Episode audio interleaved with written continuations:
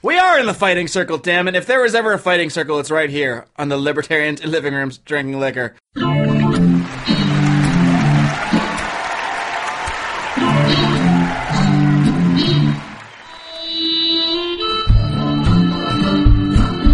Welcome to the Lions of Liberty podcast. Here is your host, your guide, your shining beacon of liberty, Marc Clair. Happy New Year, everybody, and welcome to episode number 67 of the Lions of Liberty podcast. And we're, we're going to start the year the same way we ended it, and that's with another edition of our most jovial of features the Libertarians in living rooms drinking liquor. Let me be your whiskey shot. Quickly ease your pain. And I've got a few regulars at the bar here today. We're going to start off with the man sitting here to my left in the Lions of Liberty studios, Brian McWilliams. Welcome back once again. And what are you drinking? Well, thank you. It's always good to be here sitting next to you, feeling the warmth of your holiday cheer. Uh, I'm drinking a New Belgium Fat Tire Amber Ale. I thought I had some holiday ales left over, but unfortunately, it's just the regulars. And uh, anybody who listened to our previous podcast knows that I had way too much bourbon in the last line. You- last, last libertarians in living rooms drinking liquor. So I'm pulling it back a little bit, and it's going to stick to beer today. How do we really define too much? I mean, Well, it sounds like it sounds like something a statist would say. I went home and had sex with my You girlfriend. probably want, you That's probably how want the government to, to rec- regulate how much you can drink. Uh, maybe they should, actually, based on based on your performance last week. Let's move on all the way across the country to my good friend John Odermatt. Odie, what's going on in Pittsburgh? I should mention. Everything's going on, Marc. It is, Everything's uh, going on. back. And what are you drinking there while everything's going on? While you're headbutting your microphone? what is happening there? Is, is Godzilla invading? It's, it's possible. I don't know. I, I got some uh, some Shiner Bock today beer and uh, a little Buffalo Trace Kentucky bourbon. So sticking on the on the bourbon train. All right, and then we're gonna head to the other side of that, uh, t- the other side of Pennsylvania with no description. JB Lubin in Philly. What's going on, man? What's up, everyone? And what are you uh, chug a lugging over there today on this fine New Year's? Got a nice wee glass of Laphroaig 10 that I've been sipping on just recently here. Nice. Settled me in to the show tonight. Tasty, tasty. It's a and good uh, smoky selection. I myself am sipping on a nice Glenfiddich malt whiskey. Yummy, yummy. So Very nice. we got a nice, we got a nice eclectic mix of drinks, uh, an eclectic mix of uh, fellows that call themselves libertarian-ish. I don't know. How do you guys feel about the libertarian label? Why don't we start off talking about that? I have no script here, so you know we just roll with this thing. What What do you guys feel about this libertarian label? I mean, sometimes I mean it's the it's the label I use and still use to this day, but it comes with so many things attached to it. I mean, I, I don't. I, mean, I know. Let's start with JB because I know you don't necessarily even call yourself that. I don't know if you call yourself if you use that term when you have political discussions in real life. Even I mean, what do you think about the term? Because I think you probably have the most disagreements um, with a lot of the I guess the standard libertarian uh, tropes, wouldn't you say? Yeah, probably out of this bunch, I would say that I do. Um, I guess politically nowadays, I'd label, label myself independent, as wishy-washy as that may be. But, you know, I do share a lot of the same um, political ideology with libertarians, especially as I feel a lot of sectors of life are entirely too regulated and we could pull, pull back a little bit on that. But I I pretty much stop at full dismantling of, you know, federal or state governments or anything of that nature. I'm not quite yet convinced that those structures aren't necessary, an evil necessity in some way. But uh, that's what what I would say. I would say I'm an independent politically. I don't really subscribe to the Democratic or Republican Party anymore. JB, the, the anarchists out there are just frothing at the mouth right now. They're throwing tomatoes at you. Christopher Cantwell is, is busily typing away at, on, his, on his blog about how you are a statist and you are you sh- are the worst and all of that good stuff. Just imagining people throwing tomatoes at JB, uh, listening to a podcast, and just just smashing tomatoes on either side of their. but they're, they're just hitting their own screens though, and it's not really effective. mashing it into their earbuds. As, as statist is used pejoratively, I would say I still believe in a state. I still think there's a place in society for the state, quote unquote. So yes, I am a statist. Are we all kind of in agreement on that? I, I, I think.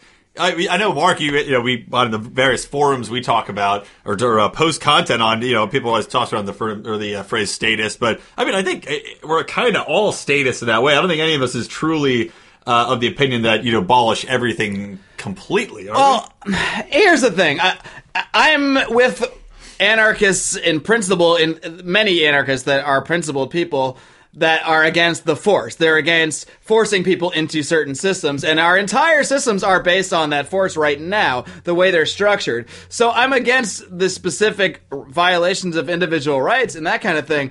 But I, I think where anarchists go wrong is that they are just sort of against structures. They're against like not, and this doesn't speak for every anarchist, uh, just some anarchists. I mean, there are other anarchists that will make that distinction between government and say government's okay, it's the coercive government or the tyr- tyrannical government that's bad, and that's where I would be in agreement. It's not that we can't have structures, it's that, I mean, the current structures we have today are all based on fiat land grabs. They're not based on private property, they're not based on voluntary association and that kind of thing, but I don't think that there's any reason people can't have similar type structures. There's no people reason people can't have local governments that can join with other local governments that have something that acts like a state government that can't contract out with other agencies or other levels of government to have a sort of federal government. There's nothing wrong with those structures in concept, in theory, or in anything.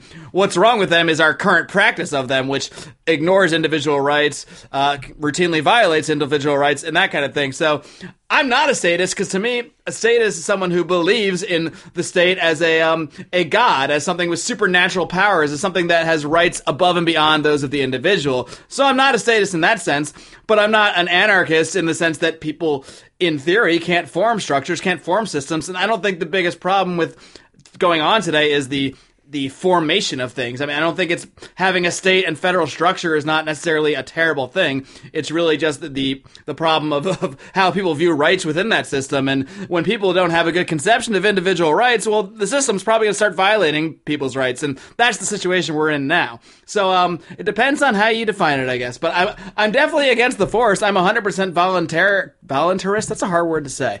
Um, if if you read it how it's spelled, it's kind of weird. But um, I'm not an ant. I'm not against the concept of people forming states. I'm against just states violating rights. Pretty simple. Odie, speak up. Say something. Drink drink more.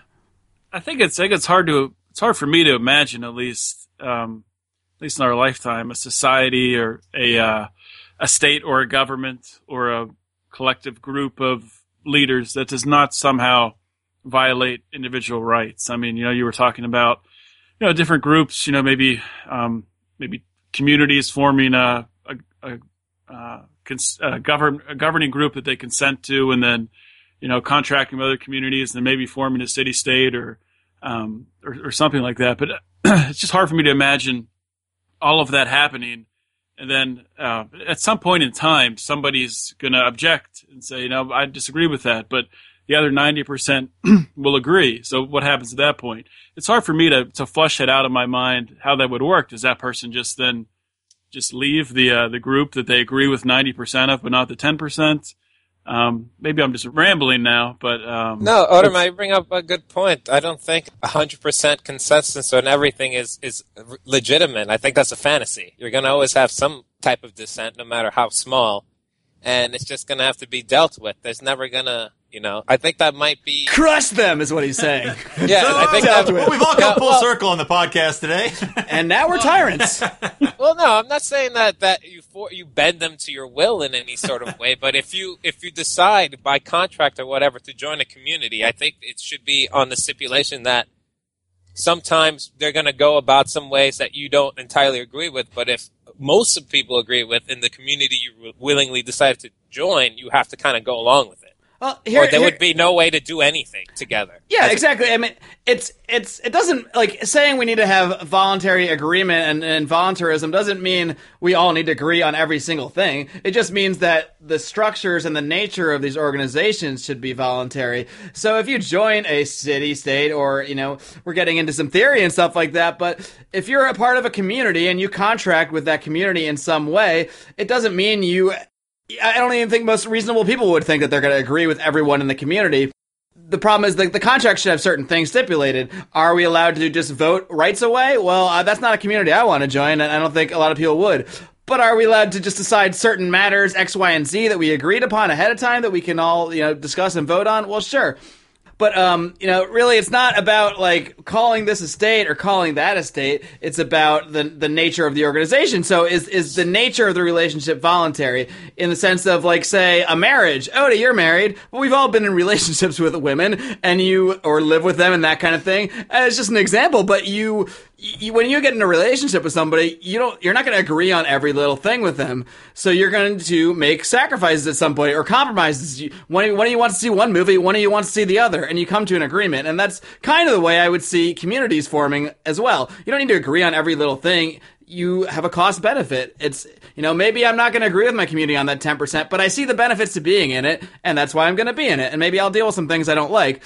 What's the, the problem occurs is when someone says, I really don't want to be in this community. Uh, I don't want. I never signed a contract. I don't. I never ever wanted to be involved in it. But the community comes after you and still says we we're going to take your stuff. We're going to tell you how things are going to be. We're going to violate your rights. We're going to raid your house and see if you have marijuana in it and that sort of thing. And that's basically what we have today, only on on a grander scale.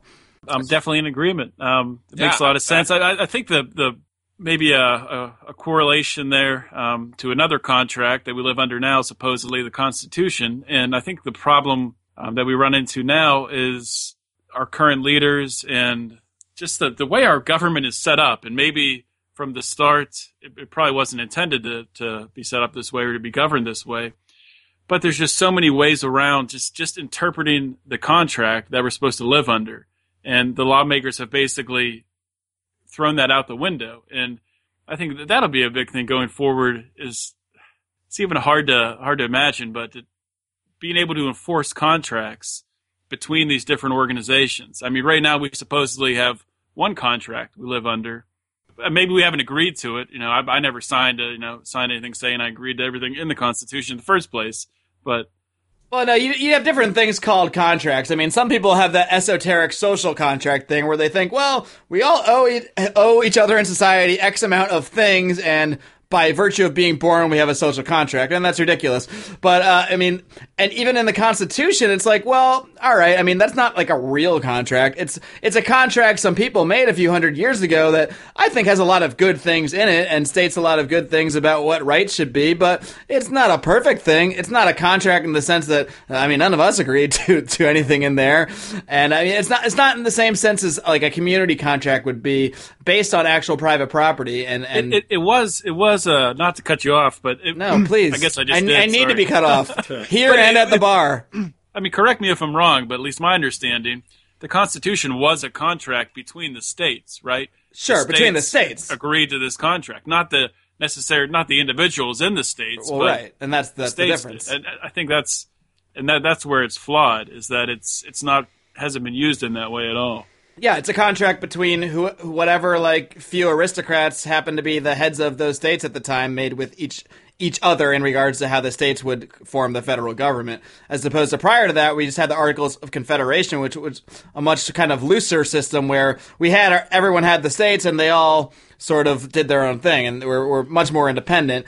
Um, you know, neither of those situations necessarily, you know, reflect individual rights of the people living within those territories. I mean, even even back then, it wasn't not a system based on private property. I mean, even the first col- colonies were based on the king points at this tract of land and says, "You guys get to run this tract of land. You're the governor of this. You're the governor of that," and things kind of grew from there. So it's it's all. I think that's one of the reasons that things are so convoluted. Is because we try to imagine a private property society and we try to imagine how things should be, but the way things have been are so reverse of that. It's it's it's kind of hard to really you know wrap your head around. Yeah, just one, one more quick thing on the Constitution and a little teaser on your upcoming guest. Uh, Tom Woods wrote a book, The uh, Politically Incorrect Guide to U.S. History, and he talks about in that book uh, the original draft for the preamble, preamble to the Constitution actually started out "We the states," not "We the people," and I guess they decided that you know didn't really sound like it was including everybody. Um, No, it doesn't. in- interesting little fact there. We the People is so much catchier. And Odie, you did spoil my surprise. I was gonna try to maybe announce it uh, after the break, but I guess we'll just do it now. I want to announce right now that my first guest of the new year is going to be, as Odie mentioned, Tom Woods. And not only that, he's not just the first guest of the new year. He's the first guest that it's going to, uh, I'm going to interview on a Tuesday because next year this show is going from a weekly show to a two day per week show. So you can get the Lions of Liberty podcast every single Tuesday and Thursday, starting with Tom Woods this coming Tuesday. So this is exciting stuff. The new year's already already looking up. What do you guys think? Are you excited about Tom Woods? Brian's just dying over here. He can't. I'm he's just- bursting out of his je- je- jeans. no, of course. Tom Woods is a fantastic guest. Congratulations on getting uh, getting him, by the way. Uh, great get. Yeah, 2000, yeah, 2015 is going to be an exciting year, I think. You know, I, I was just reading Odie's uh, article about, um, you know, was 2014 a year to celebrate or a year not to celebrate, you know, and, and, and Shane Wilson's response in there.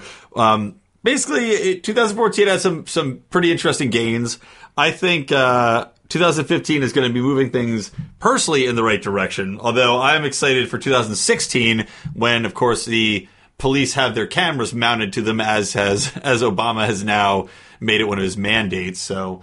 Uh, I, Ah, so you like presidential mandates now? Ah, well, it, it, I can't say it was his That's mandate. It was in his. Uh, it was in his. What a was it budget agreement? You know, it was in the built into the budget. this But, is uh, going to be the all statist podcast. We're all just coming out about Right, how, yeah, how we love everything all the of our state status does. feelings. But you know, look at this way. I think things are getting better also in the way that Rand Paul, at least, even though people are just now, you know, saying, "Oh, I, I might run," oh, I'm being coy about it, like Jebster. But yeah, Rand Paul's in the conversation for a potential presidential candidate, and it's been a real legitimate candidate. He's polling well, and uh, I mean, hell, it's that's a pretty exciting thing to uh, to look at when you move forward. I think, regardless of our opinions on Rand Paul, and we've we've beaten him into the ground on this show, so we won't go over it too much right now. We'll save it maybe more for political season. I mean, it's definitely exciting because I think either way, he's going to bring issues out there in a similar way that Ron Paul did. Maybe not in the same style, but bring issues out there that you know are, are topics we want to talk about. Just just questioning foreign policy at all, um, questioning the war on drugs. He went on the Bill Maher show. I mean, for as much flack as I give Rand Paul, I mean, what other presidential candidate is going to go on the Bill Maher show or any show for that matter and declare we need to end the war on drugs. I mean, that is just not something, and it's becoming more popular to talk against the war on drugs. And I think Ron Paul laid a lot of that groundwork. But I mean, the fact that he's a presidential candidate saying that phrase, I mean, it's going to be hard for me not to get excited, at least when he's saying stuff like that. I might still, I'm not might, I definitely will still criticize him when he says stuff I don't agree with. But I mean, when you look at the field, I mean, is there anybody else that that's even remotely interesting? I mean, uh, No, true. Because I mean, I don't, I don't think Hillary's going to take that on, and you know, Jeb Bush isn't going to jump on the war on drugs train. So I mean, I don't, I- God, Chris Christie's not going to do it. Who, I don't, who else is in the field, by the way? Is there another candidate on either side that would that would take on the war on drugs I- other than Rand Paul? I, I don't think so. I, I mean, I could see some people doing, uh, you know, uh, we think the state should decide on medical marijuana kind of half-assed position, but I mean, I don't know that much about um, the other guys. JB, do, is there any? I, we, I think you're the one guy that hasn't really been on one of our Rand Paul shows. So, what do you think about? I guess Rand, and is there anybody else out there? I mean, do you follow Democrat politics at all? Do you? I mean, are you a fan of Elizabeth Warren? I think I've heard seen you post some stuff about her. I might have just made that up and imagined it too. So, what do you think about the, these kind of names cropping up? Well, I, I like Elizabeth Warren to an extent. You know, she seems she seems fairly principled. She she's not afraid to take unpopular stances, which I also I always like in my politicians. And I think she she she targets um I think what I like to call predatory practices in our finance district, um, financial sectors in our society, and I think that's really her claim to fame. And I really like that in a politician who is willing to tackle these people with lots of money and lots of influence. And so, yeah, I would say, yeah, I'm a fan, you know, to a certain extent. Whether I think she's presidential material or not, that remains to be seen. But I think she, she, she has been whispered around as being a potential Democratic, uh, hopeful, I guess you would say. I mean, with all these politicians, there's there's truth in everyone, and there is truth in a lot of what Elizabeth Warren says. I mean, she talks against crony capitalism, she talks against the banks manip- manipulating things and that sort of thing. But then, sh- kind of the other side of her, she doesn't. She still supports the Export Import Bank, which is pretty much like the ultimate crony capitalist institution. Stuff like that makes me question whether she is just kind of a populist politician in the sense of saying stuff that sounds good, and whether her actual policies that she supports actually reflect that. And I have the similar concerns about Rand Paul. So I mean, I, I try to apply this stuff, this stuff across the board. But when we're talking about where Elizabeth Warren would slot in, that would obviously be a challenge to Hillary Clinton. And I think most of us probably agree that Hillary Clinton is just the worst of the absolute worst that none of us want to see as president. Maybe JB does, I don't know. But, uh, but so I, I, welcome any and all challengers to, to that, uh, woman. What do you think of Hillary, JB? I'm curious. Well, actually. first to defend myself, I don't have any particular well, I just like desire. to paint you. I just like to paint you as the, the, the generic uh, socialist at all times because it's because it's fun. Well, I don't. I don't have any. I don't have any particular desire to see Hillary Clinton become president. There's nothing that's that makes her stand out from eh, the status quo that makes me think like the office will get this whole breath of fresh air to use a, a figure of speech. If she were to take office, I think it would be pretty much more of the same, which is not really what I'm looking for nowadays. You know. So no, I don't want her to be president. Would I be all that upset? I don't think so, because like I said, not much would change. We'd probably just be going around the, basically the same track. I don't think things would get better or worse. Well, sure. I, I, think, in, I mean, in many, I almost said it would be a repeat of the Obama administration, and we'd have a lot of the same talking points. But it, it, to me, Hillary just seems way scarier than Obama because as much as I dislike Obama, dislike his policies, I mean, I, I still get the feeling he's like not as much of a hawk. I mean, I, I feel like he's somewhat hesitant about launching major wars, and it's all relative. I mean, he's done some bad stuff. Libya is a disaster right now, and no one even talks about it. He's bombing who knows who in Syria and Iraq. I mean, no one's going to mistake him for a peacenik. But when you compare him to the George W. Bushes, the neocons, the people that basically want to like bomb Moscow tomorrow, and relatively speaking, I feel a little bit better about him than if, say, Jeb Bush was in office right now or, or that kind of thing. For guys like them, especially people in Congress who aren't sitting in the big seat, it's, it's very easy to make that kind of noise. But when, when they're like put in the spotlight and asked like legitimately what they would be doing differently, they never have a they never have an answer for it because they can say all they want because they're they're ultimately not the one making these calls and pushing those buttons. So yeah, they can be like you say populist in their standpoint of being very war hawkish, but I imagine most of them, if they were in the hot seat, they wouldn't be so quick to push that bu- button either. So it's easy to talk big when you're not the one in the fighting circle. That's basically what I'm saying. Ooh, good words from JB there. All I do is talk big, and I'm not in the fighting circle. I think you just called me out. Maybe I did to a certain We extent. are in the fighting circle, damn it. If there was ever a fighting circle, it's right here on the libertarian living rooms drinking liquor. I guess talking about the fighting circle and, and, and also Hillary. One of the things we're talking about, you know, would it be the exact same thing as Obama or not? One of the things that worries me a little bit about Hillary is that Obama was uh, he was measured a little bit in the way that Obama, when you look at it, was still, for, in a large extent, a political neophyte. I mean, he had a quick rise to the top, and then blam, they shoved him in, and yeah, now you're president. Hope and change. Everybody got landed, and they love him. So until he took office.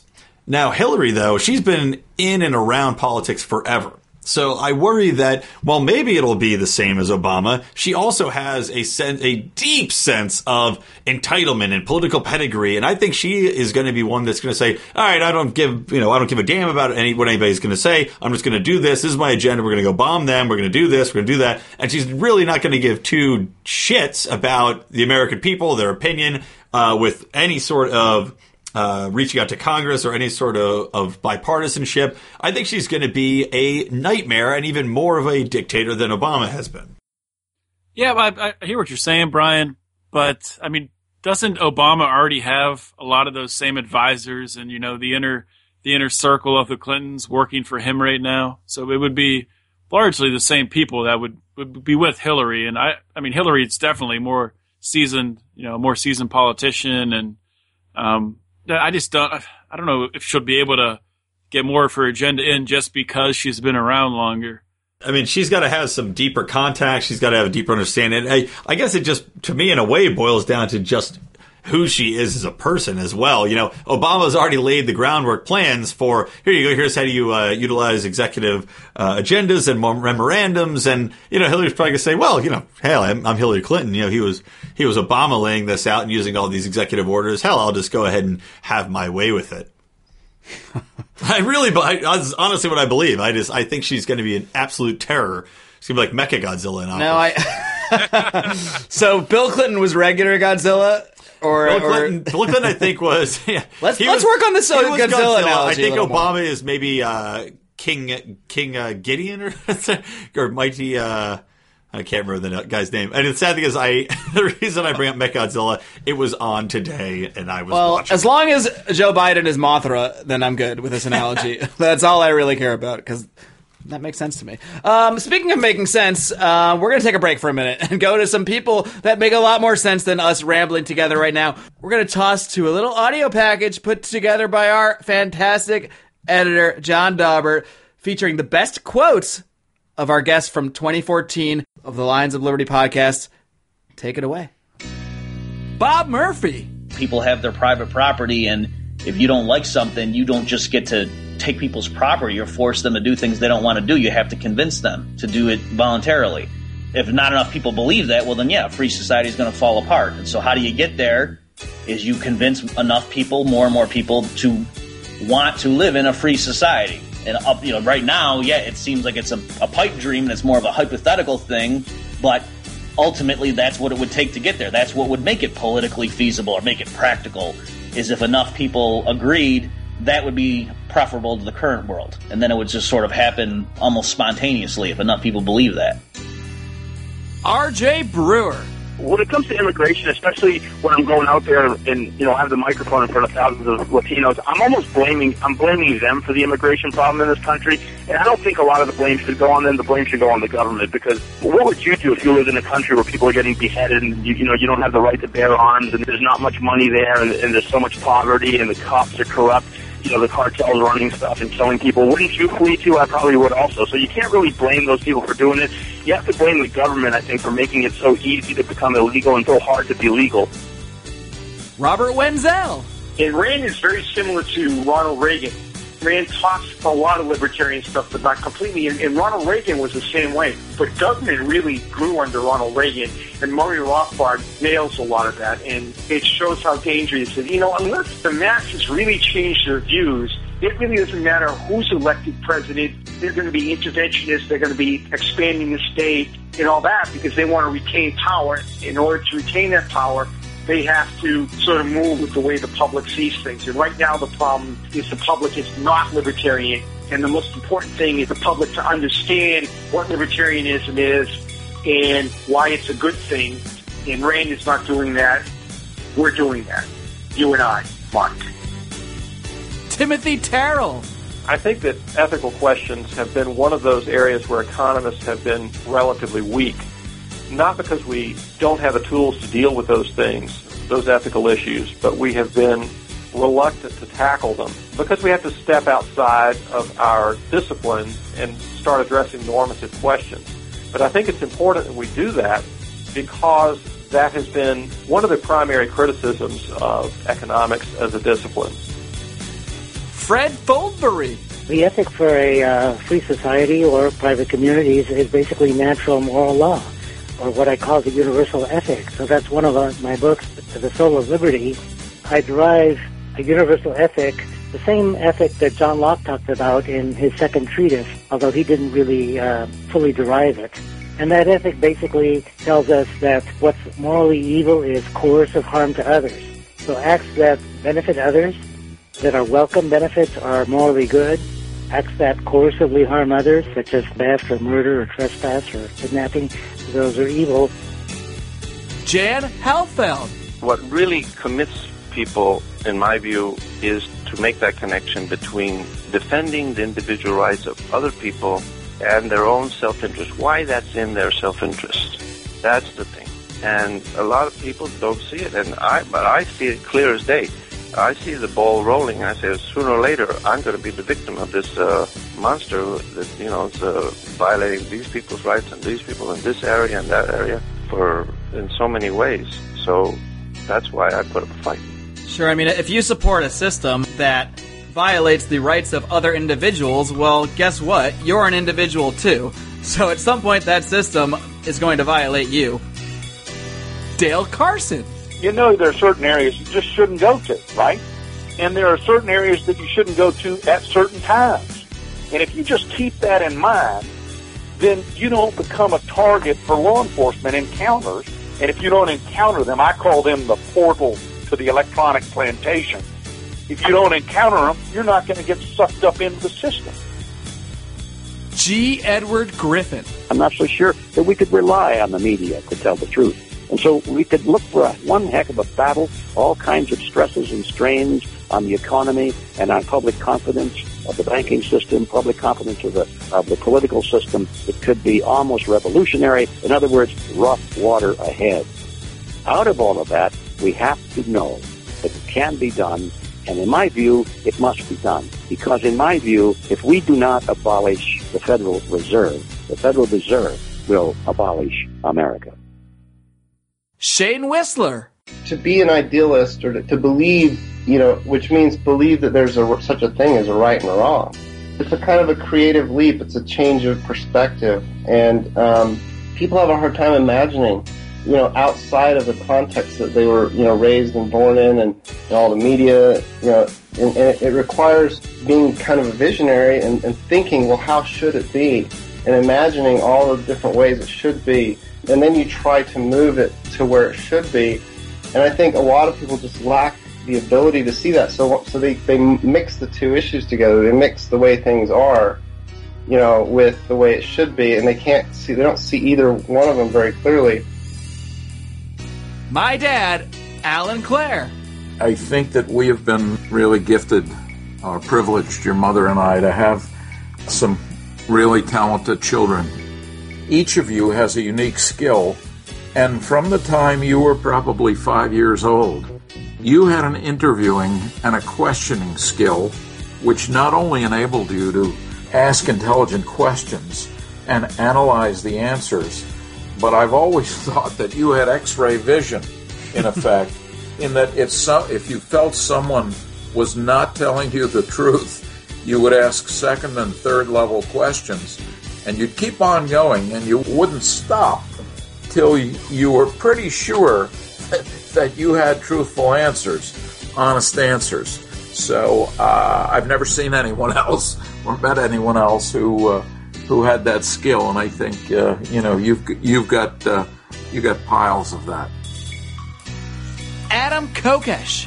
I'd like to think it's the natural state of a child's mind to be assimilating information, asking why and you know we, we have to revive that. And I, I think that I, I don't know if we're reviving that or if we're just evolving and getting more of that. But one way or another, part of the paradigm shift, you know, that I talk about in the book, part of the paradigm shift that humanity is experiencing right now is to at least have a, a reawakening of that or, or a newfound respect for that, for that kind of uh, just open inquisition and seeking of understanding rather than arbitrary acceptance of the world. Sure, because I mean, none of us are born with full knowledge, with full truth. We can only find it by being inquisitive. And you know, when you when you pop out of the womb and you don't know what's going on, you're naturally going to be literally crawling on the floor, searching for answers, trying mm-hmm. to figure things mm-hmm. out. It's only when people or institutions in our society start saying, stop asking, just do it. You know, that's and at some point in our lives that seems to happen to so many of us. I know it happened to me at some point because at some point I was just that kind of straightforward Republican guy, but thankfully something snapped me out of it, and you know now I have this podcast and we're talking about all this crazy stuff. Tisha Casida. I love things that bring solutions and that are embedded in peace versus this. We've got to get them. We've got to fight We've got to fight back. We've got to. I think that although you know I get it and I agree with it, I think it often doesn't win people to the liberty movement. What wins people to the liberty movement is being kind and talking and listening to each other about these issues. Chris Rossini. Businesses are started that should not be started. Houses are built that should not be built, skyscrapers. It goes all the way down the line throughout the economy. And when the Fed is ultimately forced to raise interest rates out of fear of inflation, they pop the bubble that they created. And now all havoc breaks loose and people, you know, are foreclosed upon, they lose their jobs and the downtrend begins. In a free market economy, this would not occur. There would surely be business failures and business fluctuations, but it would not occur economy wide to where just about everyone is affected. And unless you're on the, the smart side and you know how to invest properly, you're in for some uh, hard times. And of course, the libertarians in living rooms drinking liquor. Boy, did he ever pull uh, the old switcheroo. Yeah, it was just like Obama. Shocker. Just like Obama. No, it's just, like they all do. That's what Rand Paul's doing too, right? He's, Yeah. he's trying to pull the switcheroo. we don't need to spend another hour talking about it. I can't wait for the Rand Paul switcheroo. Yeah, he's, he's uh, just he's taking Which, by to the way, I've turned into a sexual maneuver. Maybe they think that they see the United States as just like a 15 year old bad boy rebel, so they're telling them what they don't want him to do, but it's really what they want him. It's Right, like well- a, a reverse psychology thing. One way, look at it this way: the you know the U.S. is using ISIS as a reason to you know this is why we have to keep doing the things we're doing. This is why we have to stay in power. You need us. Maybe ISIS is looking at the same way. If they don't have somebody to fight against, i.e., the United States, then they lose their recruiting base, they lose their power, and they lose their hold of the country as it becomes less conservative. So, eh, who knows? Maybe maybe they need us just like we need them. I give Brian, I award Brian one point for that answer. All right, so Trent, have you? I don't know if you're familiar with that book. Have you uh, checked out Harry Browne's book, How to Live Free in an Unfree World? Are you familiar with that at all? No, I'm not at all. Cool. We'll just cut that whole question out. Obviously, I don't I don't take a lot of things at face value, so I started researching them on my own and making sure that you weren't blowing smoke up my ass. But you know, he impressed the the living hell out of me. I know the smoke was something else. Uh, we don't need to. We don't need to talk about. It. Hey, the war on drugs is still going on, buddy. Let me be your whiskey shot to quickly ease your pain. All right, and welcome back to our New Year's spectacular with the libertarians in living rooms drinking liquor. I hope you enjoyed our little best of 2014 quotes piece there. It's certainly been an interesting year, had a lot of interesting guests on, but we're done looking back. We're done looking in the past. We're looking forward now to the future, at least to the present, 2015. And you know, we uh, the, before the break there, we had a little chat. We were talking about some of the politicians that we expect to be running for POTUS in 2015. And so far, we've covered who have we talked about so far? Guys, help me out there. I've been Hill drinking, Dog. you know. We talked about The Hillster. Jeb Bush a little bit. A little bit of uh, Jeb. Touched a ti- I I mentioned Chris Christie is up there. I'm trying to think who on this latest CNN poll is up there. Paul Ryan may run again. Rand. We Did he run, on. or I don't remember, or was he just No, he- Romney's VP? He got. He was just Romney's VP. Yeah, that was fun. And then we talked about Elizabeth Warren. We can't see anybody else really mounting a challenge to uh, to Hillary. Joe Biden. Joe Biden. He, he won't. Oh, you think oh he'll run my again? God! I hope Joe Biden runs. We'd have I- material forever. I would be thrilled if Joe Biden ran. You think he'll run? I'd be I think he'll incredibly run. surprised. I'd be shocked. Yeah, I would be Right. shocked. I'd Really? be shocked. Yeah, I would be. He, he's made no inclination or whispers or any type of posturing towards wanting to run this country. He, he said something. I, I don't know, probably like two months ago, maybe. He said something that was almost outright. I'm going to run. Really? I, I mean, maybe I'm way. I, I could have. Breaking Breaking news. made that. Lions of Liberty podcast reports Yeah. Joe Biden running. Mayor Biden of, Mayor of announces. Candyland. Yeah. Officiator of Jelly Village. You never know with Joe He's insane. I would definitely let him run like my local bar or something. Maybe I should see if he'll come run like the Lions of Liberty bar here. You know what? During our shows. See him come on the podcast. I bet he would. He's got nothing better to do. You know what? Maybe he will. I mean, He kind of looks like Coach from Cheers, by the way. I remember when I interviewed Jan Helfeld this year. He actually told me like Joe Biden was one of the few guys that like really had a positive response to his interview, and he like even wanted him to come back and interview him again. And he ended up like interviewing him longer and all this stuff. So I don't know. Maybe he's a cool guy. Batshit, but seems cool. I think you should have a fishing show called Biden Your Time with Joe Biden. Oh wow. Just sit back and relax. You better be running to the trademark office uh, directly from the show b- before that gets taken. I'm, I'm on my phone right now registering it.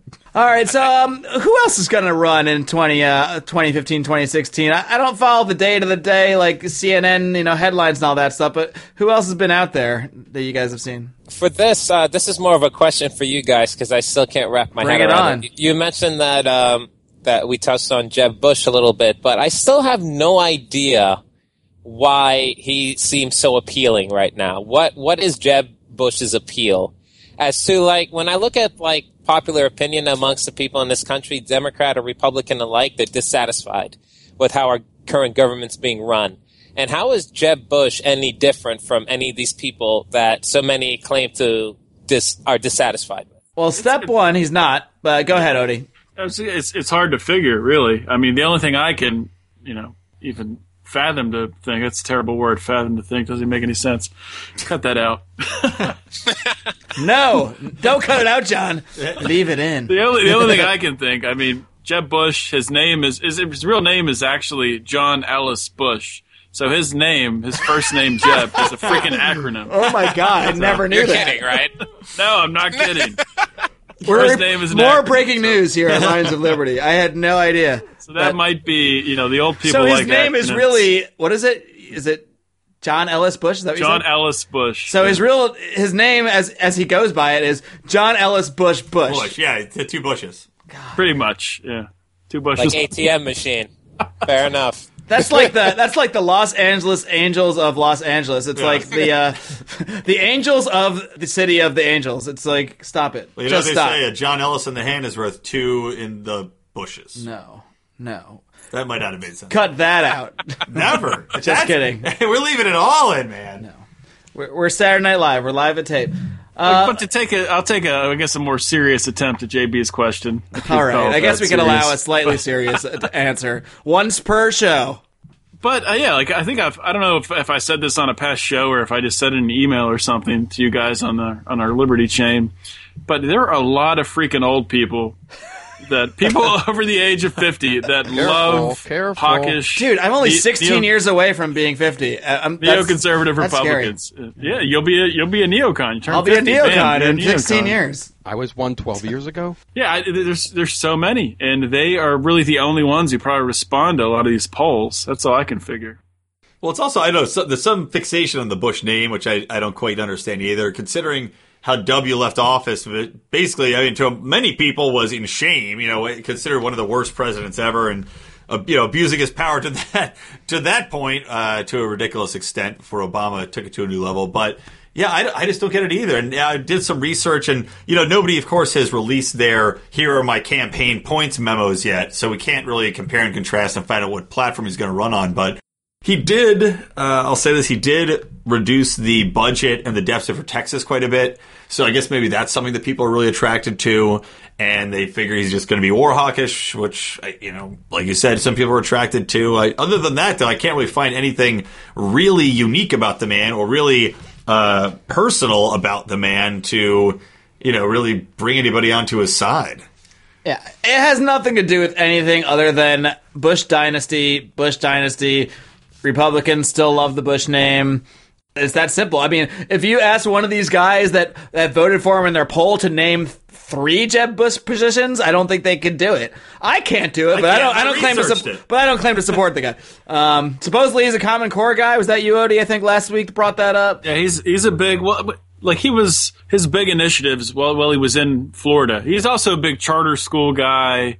Um, he's big on education for minorities, which I mean, who's not for that? That that's great. Depends on how we define education. Yeah, it's well true, but the way he wants to do it is not great. He's, money. Yeah, he's he's a big Common Core backer. Very interesting. Well, he sounds like a real prize. I don't want to talk about this Jeb Bush character. I think he's going to get enough enough publicity, uh, you know, in the media on his own. Let's talk about some more obscure politicians that that might not get the media push that Jeb is going to get. That John Ellis Bush Bush is going to get.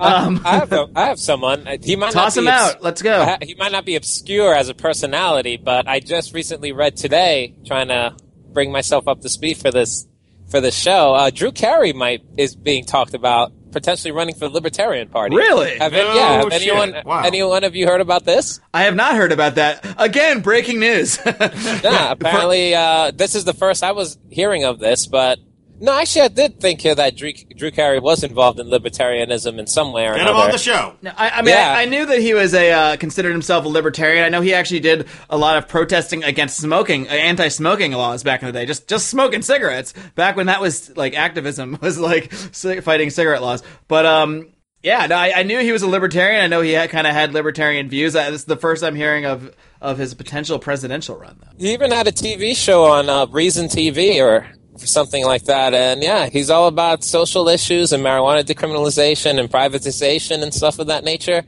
And there was some talk about him potentially throwing his hat in the ring. So, what do you guys think about that? Old President Drew Carey there. I think it'll never happen in a million years. Then again, Arnold Schwarzenegger was governor, so Exactly. Why not? Why couldn't it happen? He has a face. He has a name. You know. I think I don't know. I, to get his, pro- I mean, I, I have a hard time believing that anybody that with a libertarian or an L next to their name is going to get elected president. I mean, there's a reason that Ron Paul ran as a uh, GOP candidate and why Rand Paul has cut up the neocons. Sure, they probably won't, but that doesn't mean that they shouldn't. And That Oh, doesn't mean we shouldn't have the alternatives because I don't know if I'm going to vote for Rand Paul if I don't like him. But if, I mean, first of all, I mean, you know, I'm not going to harp on Rand Paul again, but we he has to get through a primary, which is no small feat, especially when you consider a field of neocons that uh, you know still uh, vote for support Jeb Bush simply because his last name is Bush and that kind of thing. So I'm not so sure Rand gets through it. If he does get through the primary, I'll probably support him against those other guys because he's clearly better than all of them. If he actually gets to the primary, well, then I'll take a little, little more critical eye. And yeah, I think he'll probably be better than whoever, whatever Democrat he would be running against. That doesn't mean he's going to get my vote though.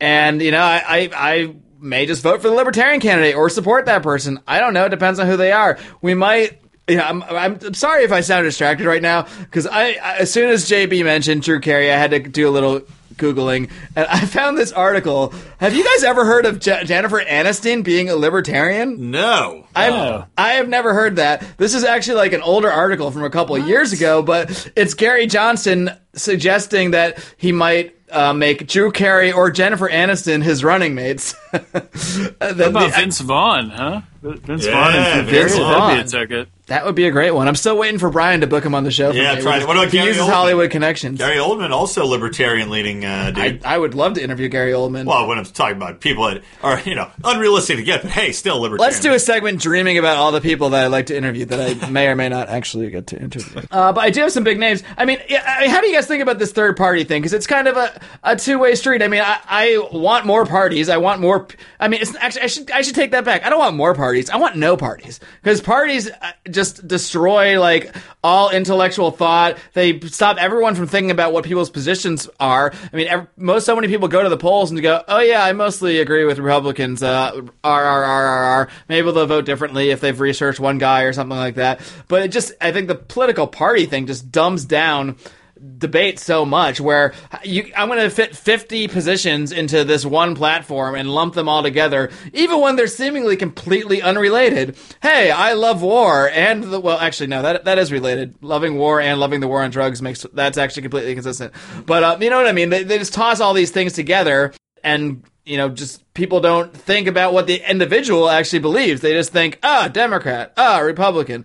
But at the same time, like you said, in reality, right now, based on the way things are, you know, third parties don't get much traction. They don't get debate time, and hopefully that'll change soon. I know there's a, there's some big groups trying to put on third party debates again um, in in the next year or two.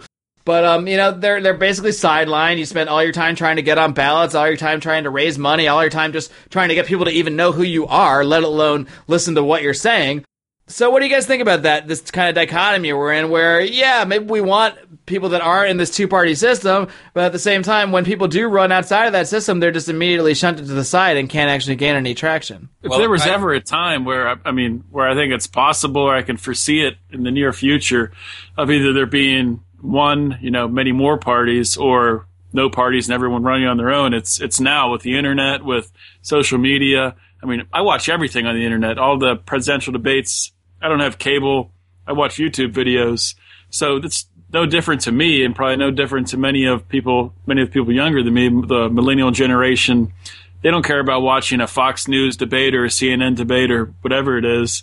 They just want to see people debate, and hopefully, moving forward, um, like you were saying, we can get more of those debates set up or see more of those debates, and maybe that'll lead to uh, the breaking down of these establishment parties finally. The big thing's going to be media sponsorships because that or channel sponsors because that's the thing is that the GOP or Uh, the Democratic they they organize their own debates and they you know partner with CNN and they air. So you need to find people that are going to be complicit in saying, okay, yeah, no, I'll, I'll air this. We believe in the, that there'll be a, a viewing audience for it. That's where the real trick lies. Well, the thing is that the two party slash one party system, I mean, it's basically one party that controls the entire political system in this country, and they, they divvy up into two different sides to put on a, a little dog and pony show for us.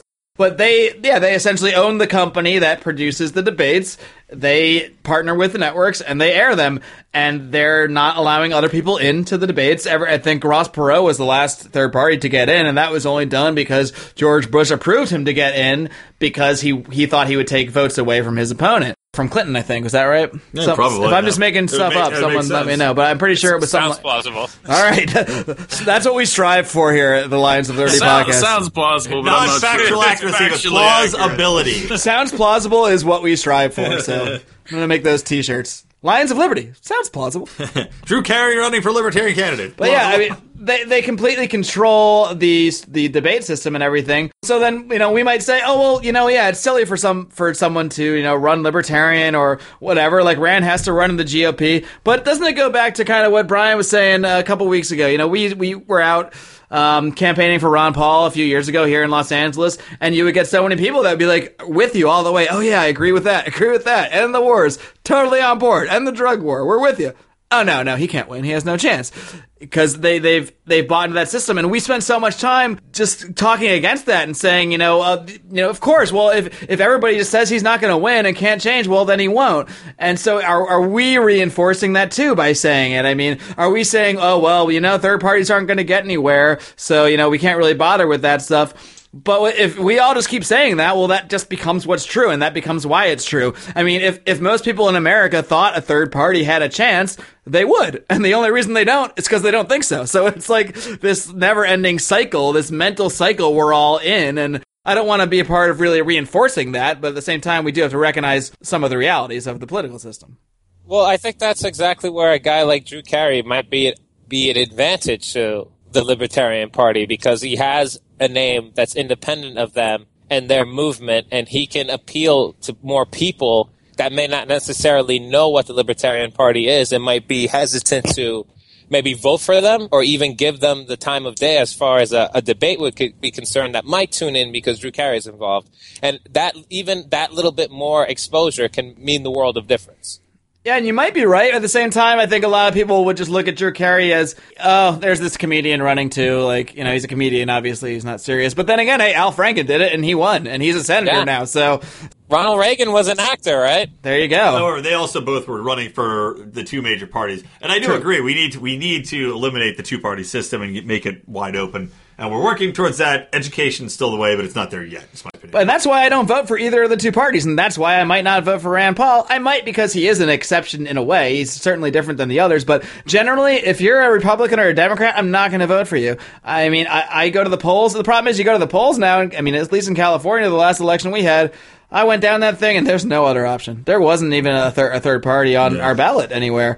Um, I mean, it, it's uh, out here. It's because we have an open primary system now, which sounds really good on the surface because the top two run in the primary, and the top two from that get on the, the general ballot. But the problem is, you know, the top two are going to be the Democrat and, and the Republican. So you're not going to see the third parties at all. Uh, I still go out to vote on certain propositions. We passed Prop 47, which helped decriminalize a lot of drugs and, and reduce a lot of, of things from felonies to misdemeanors, which I think is a positive thing. So I'll go vote on certain issues. But man, it's going to take a lot for me to go out and vote for a Republican or Democrat because I don't want to keep enforcing the system. How can I go out there decrying this two party system all the time if I'm actually just going to, at the end of the day, just go, eh, yeah, I guess I'll just, eh, I guess I'll just go with it. You're right. Two parties. It's cool. Well, I think it's going to take a long time.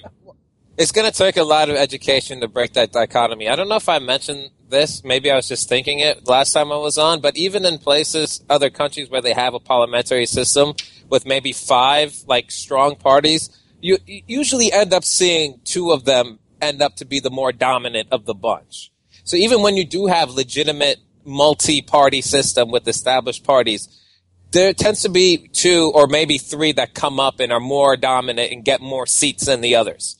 So it's going to be hard just from education to break it just judging by looking at other countries' political systems. And I think the like Ross Perot, the only reason he got to where he even was was through like bulldozing through with the fact that he was a billionaire on his own right and didn't really need the foundational structure that the Republicans and Democrats rely on for financial gains to to make his I guess made his voice heard. He had his own money to cover billboards, to go on the radio, to force his way into these things. But that someone else running for the Libertarian Party or the Green Party might not have these those types of resources. No, true. And by the way, also, I was just reading an article. Um, this year, we're talking about good and bad in 2014, looking forward. This year, actually, libertarians got more votes, I think, than any other year in history. Uh, if you, you know, all told across the board. So there is, you know, libertarianism, I guess, is the, now the official, unofficial third party in America. We've gotten to the point where, um, people are actually recognizing it and, and making it a point to vote in that direction, but it's just not, you know, it's not to the point where it's competing. It still, I think, was hovering right around 10%. So it's still got a, quite a bit of a ways to go. I hate that whole system where like a party candidate needs to get X amount of votes and then they can get into debates and then they can get all these other privileges that are automatically bestowed upon the other, you know, two corporatist parties, the Democrats and Republicans. And that just goes back to why I just think we need to do away with parties. Like, like even like it kind of goes back to our labels we were talking about in the beginning. You know, uh, what does the libertarian label mean? Is it really even, you know, is it beneficial to have that label attached to you or not? I don't know. It might be in some cases. It might not be in other ways because like we were talking, we have different views about statism or you know what states should be, and so many. So many kind of preconceived notions are attached to all political labels, whether it's Democrat, Republican, conservative, progressive, and libertarian. And I might say, yeah, I'm a libertarian, and I can say that because I know what my libertarian beliefs are. But when I say libertarian, somebody else might hear that and associate that with, I don't know, what the Koch brothers believe. And I'm just using them as an example. I, I I actually saw an article about Charles Koch wanting to change the justice system and, and stuff like that, and I think I agree with him on a lot of what he says about that. But I'm just using them as one example of how, you know, a word can be attached to all sorts of negative things. So, and I think that just carries over into political parties. And when, you know, JB said, oh, you know, I'm, I'm an independent and that's wishy-washy. But I don't think it's wishy-washy. I think it's the opposite. It's like, shouldn't we all be independent thinkers? Shouldn't we all just strive for rational political dialogue? I mean, that should be our our party. It should be the rational party. We should uh, try to think rationally and use logic to make our political decisions on our fellow man instead of basing them off sound bites. Because sound bites are what end up with SWAT raids and people getting like you know getting their heads blown in because people aren't thinking rationally. They're thinking in sound bites and they're just parroting whatever they're hearing. I'm Well, no, getting it's a- I'm getting fired up now. This must be the scotch. You are fired. I know Yeah, exact, yeah. exactly right though about you're just talking about people voting, you know, Democrat, Republican, and, and I agree. Everybody should be independent because so often people just check down. They say, okay, I'm just going to vote Democrat because that's what I am. I'm a Democrat and I agree with all these democratic principles. Meanwhile, half the time they don't agree with it. So yeah, I completely agree. Everybody should just be independent and make their own mind up on a case by case basis. However, people are lazy, so whether or not that'll happen, questionable. People are lazy, but I think also people Well, like are we to all be- lazy? I hate I hate generalizations like that. Like, yeah, we all love to say people people are very lazy. We all love to say people are lazy, people are stupid, but then we're stupid and lazy. Well, 'cause- you, you talk to, I, you know, we both talk to a lot of people, and I, I've talked to enough people now that, you know, are, I'm a Democrat, and then you tell them, okay, well, are you, do you believe in this, this, this, this, this? Okay, really? Well, in truth, you're more of a libertarian than anything. But it's just, you know, again, it's a matter of education. Now, people aren't going to go out and educate themselves necessarily all the time, which is where share your Facebook post, people. Share these, share these things in your social media. Share your Lions of Liberty posts, everybody, Yeah, you know, 'cause that's where it comes into play a lot more. because it sounds plausible. I'm serious. That's going to be our new catchphrase going forward. Sounds plausible. JB, go go ahead. Well, I, I would agree in the sense that people are lazy in the sense that, yeah, we're all a little lazy to the extent we're all lazy to do things that we don't find particularly interesting to us. It, it takes a lot, it takes considerable investment to stay politically aware and conscious of what's going on because they're, they're doing their best to keep it under wraps. So you have to actively try to to know really what's going on and what your elected officials are doing. It's nothing that you're just going to absorb by osmosis, just being there and turning on the TV. It requires effort. And a lot of people don't want to expend that effort on something they might find, I don't know, boring, for example, or, you know, they might be too busy. Maybe they have three kids and they could be bothered. They'd rather spend their, what little, limited time they have watching some silly TV show or uh, instead of spending hours reading about political theory. These are the types of things that we have all done at some certain point in our lives that a lot of people don't think is worth their time. Yeah. And that's and a I- reality. and That's I a envy those reality. people. yeah, we have. To, that's a reality we have to come to terms with when we're trying to spread these messages and try to get people to understand these these ideolo- um, ideologies that they're not really comfortable with. Yeah, I mean, in some ways, that's the biggest challenge. The biggest challenge isn't always just convincing people to your view per se, although obviously we want that. We want people to, you know, agree on what's just and what's right. But the biggest challenge is getting people to even care in the first Exactly. place. Yeah. To, to, to even care about why should I? I mean, I know so many people that say, well, I don't care about politics. I just want to live my life and, you know, do my thing. And I respect that theory, theoretical view, but I mean, politics and life are inseparable. Politics is what governs your life. It what dictates what what you can do. It's what dictates how violence is going to be inflicted upon you if you do certain things. But most people don't really make those connections. I think they just they almost see the government and the law as just like a um, some other thing floating out there that they can get involved with if they feel like it. They can stay disengaged with it. They feel like it, and uh, that may be true to an extent until the day when that that SWAT team busts into their house, or you know maybe their friend is killed by a cop enforcing a drug law, and only then it seems. I mean, it didn't take that from me. I don't really know anyone that's faced that much terrible tragedy from the state. That's not what ever motivated me. I just saw injustice in the world and started thinking, well, this stuff isn't right. But I mean, that's the challenge. How do you get people to to see that there's even a reason to care, that there see there's a reason to do more than to watch American Idol and that kind of thing? I guess the question is: Is there a way to do it without tragedy being involved? You know, like look at Eric Garner. You, we were talking about this. People Well, yeah, I mean, that- that did actually get people to- interested. Yeah, it got people interested, and also, you know, that one guy who, you know, oh, uh, what was it? It was like. Uh, I can breathe because I didn't do anything wrong, or whatever. Somebody said, you know, some cop or somebody had made a T-shirt about it. There was it. actually a, a host on on uh, one of the Fox Sports hosts That's- that was that said something that- about that too. She Right. said uh, said something to the effect of I can uh, breathe because I because follow I don't law. because I follow laws, and she was uh, suspended Right. indefinitely. That's that's the I think the position, the default position of most people is that oh well he was obviously doing something wrong, but it's like well.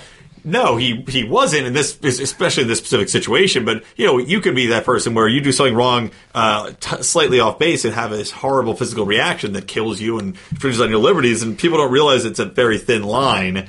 But I don't know. Without tragedy being involved, it's really hard to win people over and get them to pay attention. And so many people equate doing something wrong with breaking the law, and those aren't necessarily the same things. Sometimes they are. If you rape someone, you've done something wrong and you've broke the law. But if you smoke a joint in uh, Idaho, or I'm trying to think of a state where it's probably still illegal, I don't know, because so many states are legalizing it. But you know, if, if you smoke a joint on on the you know on someone you know wherever somewhere where Just it's think of Columbia. yeah, well, didn't they just legalize it too? Yeah, they, well then they passed a bill making it illegal. Uh, Pennsylvania, yeah, of course. How can I not think of this, the place where you two guys are right now? If I just smoke a joint in Pennsylvania, I would go to jail. If a cop, I mean, maybe a cop might see me and not care, but in theory, if they followed the law, they would arrest me, and I would have to go through Well, the it legal is process. decriminalized in Philadelphia, so All they'll right, so give you Philly's a twenty-five dollar ticket, and, and you can be on your way. Philly's the most libertarian city in, in Pennsylvania. Yeah, not, not in West, not in Western PA. They'll lock you up. What for happens in Pittsburgh months if or you're- years at a time? Months or years for smoking a joint? Oh, my not for Lord. smoking a joint, but if you're if you're selling, you know. What's that's so funny because you know even that though like in Pennsylvania if you sell an ounce of weed to somebody you'll you'll go to jail for that for sure right? I mean that's that's trafficking or two ounces whatever. Guys I'm about 150 feet from a store right now that I can walk into and buy an ounce of weed legally in California. And it's just so crazy that a place where I'm talking to you guys on the other end of this microphone right now you do the same thing there. Someone does the same thing there, and they're going to jail. They're going to be behind bars. They're going to have violence inflicted upon them, and that's just so crazy to me. And we both live in the same free country. Exactly. awesome? We both live in the freest country on the in the universe, I believe. But but that's the thing, Mark, and it kind of brings it full circle to what um, we we've all been talking about. That doesn't affect most people in Pennsylvania. Most people in Pennsylvania don't care. As long as the, the vast majority of our populace is comfortable, you're not going to see change is going to come incredibly slow. Sure. You know, there needs that people as as terrible as this might sound. If you look at history, history and all the large political upheavals that have gone down, most of the people are not pleased with their current status in life. And in the United States, the status quo is just fine. Most people are comfortable. Most people are going about their lives the way that they wanted to. So that's why most people don't care. We just gotta Yeah, make. I think- we gotta make I people mean- less cozy, then, huh? Basically, as, as as as cynical as that might sound, you know, as long as like the marijuana laws of Pennsylvania don't really affect a large majority of Pennsylvanians. So why they? We need more very stoners hard- in Pennsylvania. Yeah, That's it's the very hard to make people care about things that don't personally affect them. As, as as terrible as that might sound, we have our activists and we have our you know our awareness types, but I don't think they make up a majority of the populace. Well, Pennsylvania, at least Allegheny County, the county that I'm in right now in Pennsylvania, is the second oldest county in the United States to some county in Florida, which is just ridiculous. Wow. But I mean, that's that's what people that are in their 70s, 80s, and 90s, hell, they're not going to want to legalize marijuana. I mean, what? Exactly. It doesn't really. They they only have bad things to think about it, and and no good. They don't really care about the the social ramifications of keeping this illegal. It doesn't really affect them in their personal lives. so oh, they Those don't. no good kids on their weed. Exactly. So why would they vote to repeal it when all they can think of is negative things associated with it? And I don't know if they're really open to the, the education that would be needed to show them that it's really the exact opposite, that legalization brings far more harm than good. I don't think they're willing to hear such things. I don't want to just wash my hands of large segments of the population, but you know, how much more can you hope from a, from a group that's in their 70s or 80s to really completely change their worldviews like this and embrace these types of these ideas. Start going up to these old people, poke them in the eye, hope they get glaucoma, then they'll come around to our point of view, start smoking some weed.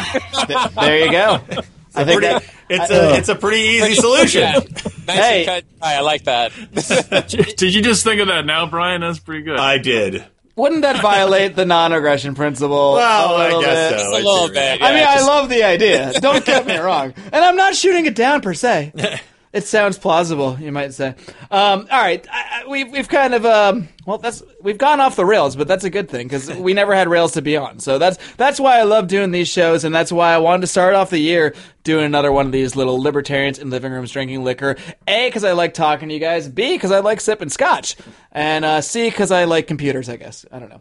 Um, so as we wrap up, I want to just uh, you know give a little send off by giving a little prediction. I want to go and hopefully maybe hopefully a positive prediction, but you know maybe some bad stuff will happen too this year. But I want to get a little prediction. A political slash liberty, however you want to spin it, prediction for the new year for 2015.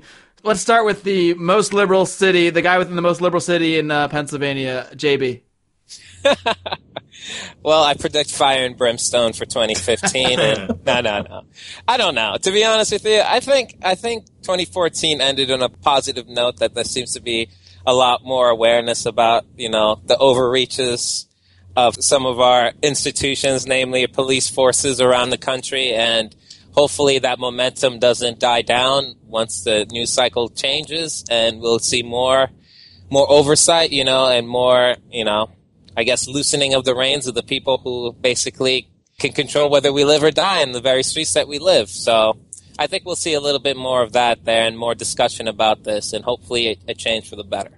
So JB's official prediction is loosened reins. I'm going to write that down because I'm, I'm going to publish it later. Um, in the official uh, Lions of Liberty um, pamphlet, it'll have all our predictions for 2015. All right, Odie, what is your prediction for 2015? Well, with it being, you know, the lead up to a presidential election, I think you're going to see yeah, a lot more people talking about politics on the social medias. You know, maybe your average people that are, you know, normally, you know, wouldn't wouldn't like the Lions of Liberty posts that we share, or maybe they'll start to comment and start a conversation. I think more people will be maybe a little more open to discussing ideas, hopefully, or at least uh, more open to shoving their ideas down our throat that we can at least uh, counter and try to um, start a discussion. But uh, I mean, overall, I think I'm at least I, I enjoy a little bit.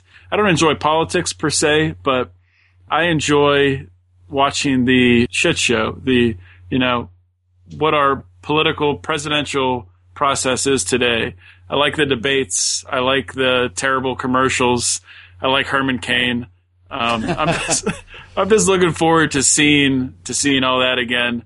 And uh, also, while all the craziness is going on, um, hopefully advancing liberty just a little, little couple more inches farther forward. So that's what I'm looking forward to. All right, so Odie's official prediction. I'm writing down uh, more Herman Cain videos. Uh, that's, Yes. that's how I'm going to sum up your, your your 2015 predictions, and I hope they're right because my God, that was probably the highlight of that last presidential campaign. Where his most people didn't realize this stuff that he is he was just on the side releasing random videos to the internet that were just absolutely absurd. So I highly recommend uh, looking up Herman Cain videos on YouTube or looking up on, on Lions of Liberty. I think we posted a few of Yeah, them. we've got a couple on there. Yeah. All right. Brian, what do you what do you think about the new year to come? Fire, brimstone, poking out, gou- gouging out old people's eye- eyeballs. I think and- you're going to see a big spike in eye- eyeball gouging in Western after the release of the show. Yeah. Brought forth by Brian McWilliams. Cops are banging my door. Uh, no, I you know I, I I'm going to make a bold prediction here. I'm not going to go into a whole big thing.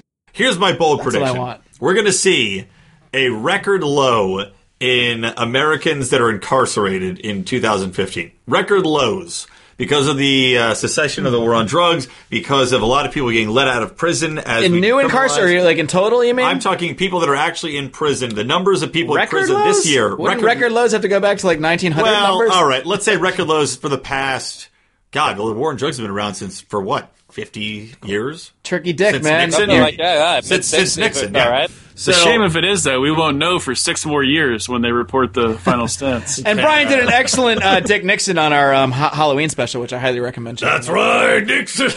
Lionsofliberty.com slash podcast. You can find the Halloween special and Brian's Dickie Nixon in there. It was pretty fantastic, but that's my prediction. I, we'll see. We'll see when the actual stats get. Yeah, we got to work on those numbers but- a little I bit. like I, don't. I don't know about record like lows, but I. I think we'll see. I mean, even in California, they're releasing people that have been convicted now, and that They kind were. of thing. Well, And- we talked about it briefly, just how it fucked up was because they. Uh, you might want to edit the f bomb out there, John. Eh. But you know, because California, they were like, "All right, let my people free," and California was like, "Hey, hold on, there, we uh, we need them for cheap prison labor."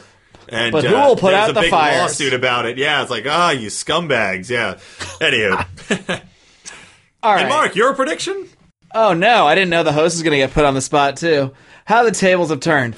um, I'm going to make a little um, off-cuff prediction. It's a it's a news item we've touched on a couple times, and it is the 28 pages redacted from the 9/11 report. I'm going to predict that those pages will get out. Um, I don't know if they will, but there are several politicians, including Thomas Massie, that are pushing for the release of these pages. Uh, the government has no excuse, really, that they've been able to give for why they're still redacted. I mean, it's not like the normal stuff where they just blot out a name here and there and that kind of thing to protect, you know, an asset or that kind of thing.